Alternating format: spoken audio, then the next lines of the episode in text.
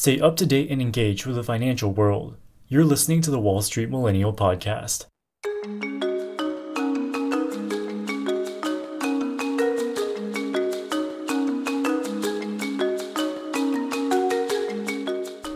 On March 31, 2017, South Korean President Park Geun-hye was arrested on corruption charges and eventually sentenced to 25 years in prison, making her the fourth South Korean president in a row to be either arrested or impeached. As part of the same bribery case, a prominent businessman by the name of Lee Jae-yong was also given a five-year prison sentence. And Lee wasn't just any businessman. His grandfather was the founder of Samsung, and Lee had inherited almost complete control over the family conglomerate. With an estimated net worth of $11 billion, Lee was already one of the richest men in the world with more money than you could spend in a thousand lifetimes. So what would he possibly have to gain by bribing the president? While the Lee family had founded Samsung, over the decades their ownership of the conglomerate had declined substantially as they raised external capital to fund their growth. Because of this, the family only directly owns a tiny percentage of the outstanding shares, with most of them being held by public market investors. Despite this, the family has maintained voting control by setting up an absurdly convoluted structure of circular ownership, which is intentionally difficult to understand. By 2015, this ownership structure was reaching its breaking point, and if Lee wanted to remain on top, he would need to consolidate his power. To do this, he devised what was perhaps the most brazen corporate corruption scheme in modern history. This scheme struck to the core of Korea's institutions, ultimately bringing down its president, who had a 3% approval rating at the time of her arrest. With a GDP of $1.6 trillion, South Korea is one of the most advanced countries in the world today. They are home to some of the largest and most innovative global companies, including Samsung, SK Hynix, Hyundai, and others. But you see, Korean companies aren't like American companies. In the US, large companies go public on a stock exchange, and their shares are purchased by the general public. The shareholders vote for the board of directors and CEO. If the company underperforms, the shareholders can force the CEO to resign, even if he's the founder. But in South Korea, things are very different. The large companies are publicly traded, but that's about where the similarities end. Korea's economy and stock market are dominated by family controlled industrial conglomerates, with the top five of them making up more than half of the entire market cap of the Korean Stock Exchange. These include LG, the steel-making conglomerate POSCO, semiconductor giant SK Holdings, the automobile company Hyundai, and Samsung, which is the largest by far. You likely know Samsung for their smartphones, but it is much more than just a consumer electronics producer. Samsung found its humble beginnings in 1938 when it was founded by the Korean businessman Lee Byung-chul. They started off as a trading company, buying fish and other goods from fishermen and selling them to retailers for a profit. Over the decades, they gradually expanded into an ever increasing number of unrelated businesses, most notably electronics. Currently, there are 11 main companies bearing the Samsung name. They do everything from engineering and construction, semiconductor manufacturing, and pharmaceuticals. Samsung C&T Corporation even owns a fashion retailer called 8 Seconds. Of course, building such a massive business empire costs money, and a lot of it. They raised this money from external investors by listing these companies on the stock market. Today, there are more than 10 Samsung related companies on the Korean Stock Exchange. The problem with taking your company public is that you now have to answer to shareholders. If they don't like the direction that the company is going, they can force you out as chairman. This would be unacceptable for the Lee family. They wanted the conglomerate to be passed down from generation to generation, getting bigger and greater each time. To maintain control, they turned to the tried and true strategy of cross ownership, which has been used by family conglomerates for decades. Raising external capital dilutes your economic ownership of the enterprise, but with cross ownership, you can still maintain voting control. Let's hypothetically say that you own three companies in your family business empire the main company and two sister companies.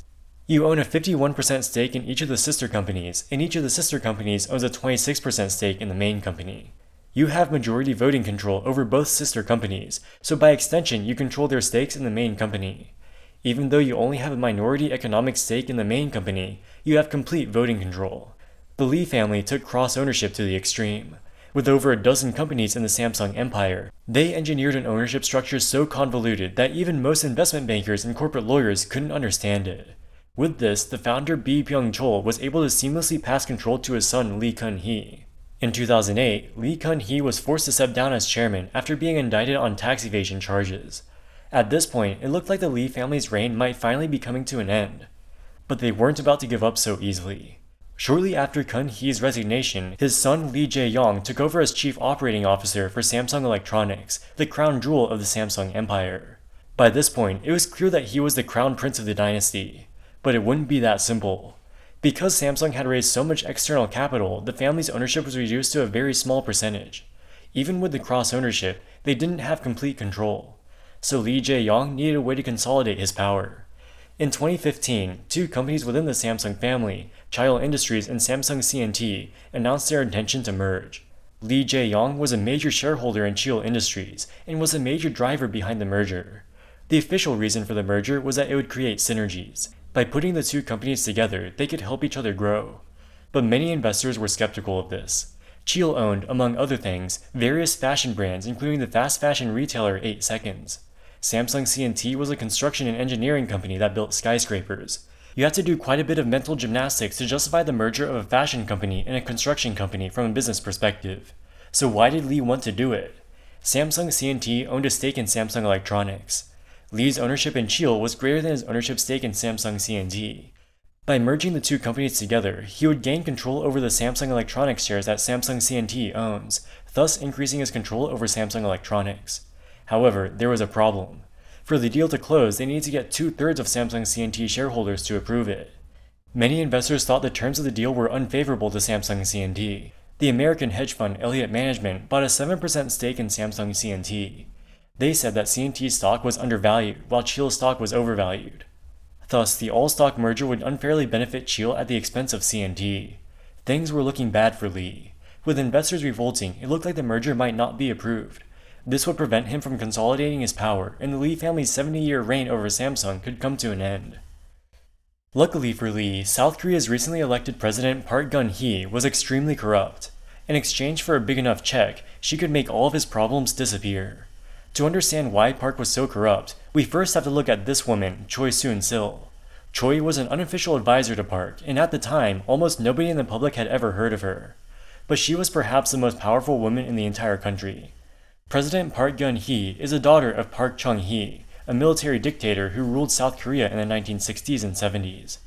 When Geun-hye was still young, both her mother and her father were assassinated by their political opponents. With both of her parents dead, Geun-hye was traumatized and left in a vulnerable state. Choi Tae-min, who was the leader of a religious cult at the time, contacted the young Geun-hye. Tae-min told the future president that he saw her mother in his dreams. Apparently, she believed him, and she grew very close to the Choi family. Choi Tai Min's daughter, Choi Soon-sil, became close friends with Park Geun Hee. In hindsight, this may all have been part of the Choi family's plan to gain control of the country from the shadows. Park entered politics and quickly rose the ranks. In 2013, she was elected the first female president of South Korea. By this point, Park was basically a puppet, with Choi pulling the strings. Officially, Choi had no government position nor security clearance. Her day job was running a fancy Italian themed cafe that she operated in a wealthy Seoul neighborhood. From her coffee shop, she would be in constant contact with Park, controlling her from the shadows. So, what did Choi want? What was she trying to accomplish? It was all about money. Choi would use President Park to solicit bribes from South Korea's large family run conglomerates. For these multi billion dollar enterprises, paying a few million dollars to get on the good side of the government was a small price to pay. Choi was basically a mob boss, shaking down Korea's largest companies for protection money. During Park's presidency, large South Korean corporations donated about $70 million to supposedly charitable organizations set up by Choi. But there was nothing charitable about these organizations. They were Choi's personal piggy bank, which she used to fund her lavish lifestyle. The single biggest donor to Choi's slush fund was Samsung heir Lee Jae-yong, but he wasn't giving his money for free. In exchange, he wanted his merger to be approved. Remember that many Samsung C&T shareholders were against the deal and were planning to vote against it. As it stood, it didn't look like he would get the two thirds majority required in the shareholder vote. Fortunately for Lee, one of the biggest shareholders in Samsung C&T was a South Korean Public Pension Authority (NPS), who owned a 12% stake. This 12% stake could be the pivotal vote for approving the merger. Park allegedly sent her health secretary to meet with NPS's chief investment officer and pressured him to vote in favor of the deal. Lee Jae-yong also met with NPS leading up to the shareholder vote. Lee's bribery paid off, and NPS voted in favor of the deal. With the two companies merged, he had successfully consolidated his power over Samsung Electronics. Investors balked at this abuse of power by the Lee family, and the share price of the combined company fell by more than 20% in the first month. This move cost the NPS $500 million in losses, losses that were ultimately borne by Korean pensioners. While the Samsung C&T merger was highly controversial, it would be very difficult to prove any wrongdoing. It was structured as the perfect crime. President Park did not directly receive any money from Samsung. The money went to charities controlled by Choi. Choi had no official position in the government, so it was hard to establish a direct link. The only reason that she got caught was her own stupidity. In 2014, Choi went to Germany and temporarily occupied an office building. After vacating the office, Choi accidentally left her tablet computer there. Ironically, it was a Samsung tablet. A Korean media outlet got hold of this tablet and found numerous drafts of Park's presidential speeches that Choi had personally edited. This was smoking gun evidence that Choi was the puppet master behind Park. Park initially denied the allegations, but soon confessed as there is simply no way to explain away Choi's tablet. Massive protests erupted across South Korea, with thousands of protesters demanding her resignation. Park's approval rating plummeted to 3%, which might just be the lowest approval rating of any democratically elected leader ever. The House of Cards quickly unraveled, and Choi was sentenced to 20 years in prison as the mastermind of the crime. President Park was sentenced to 25 years, and numerous of her cabinet secretaries were also locked up. Samsung heir Lee Jae-yong was sentenced to 5 years.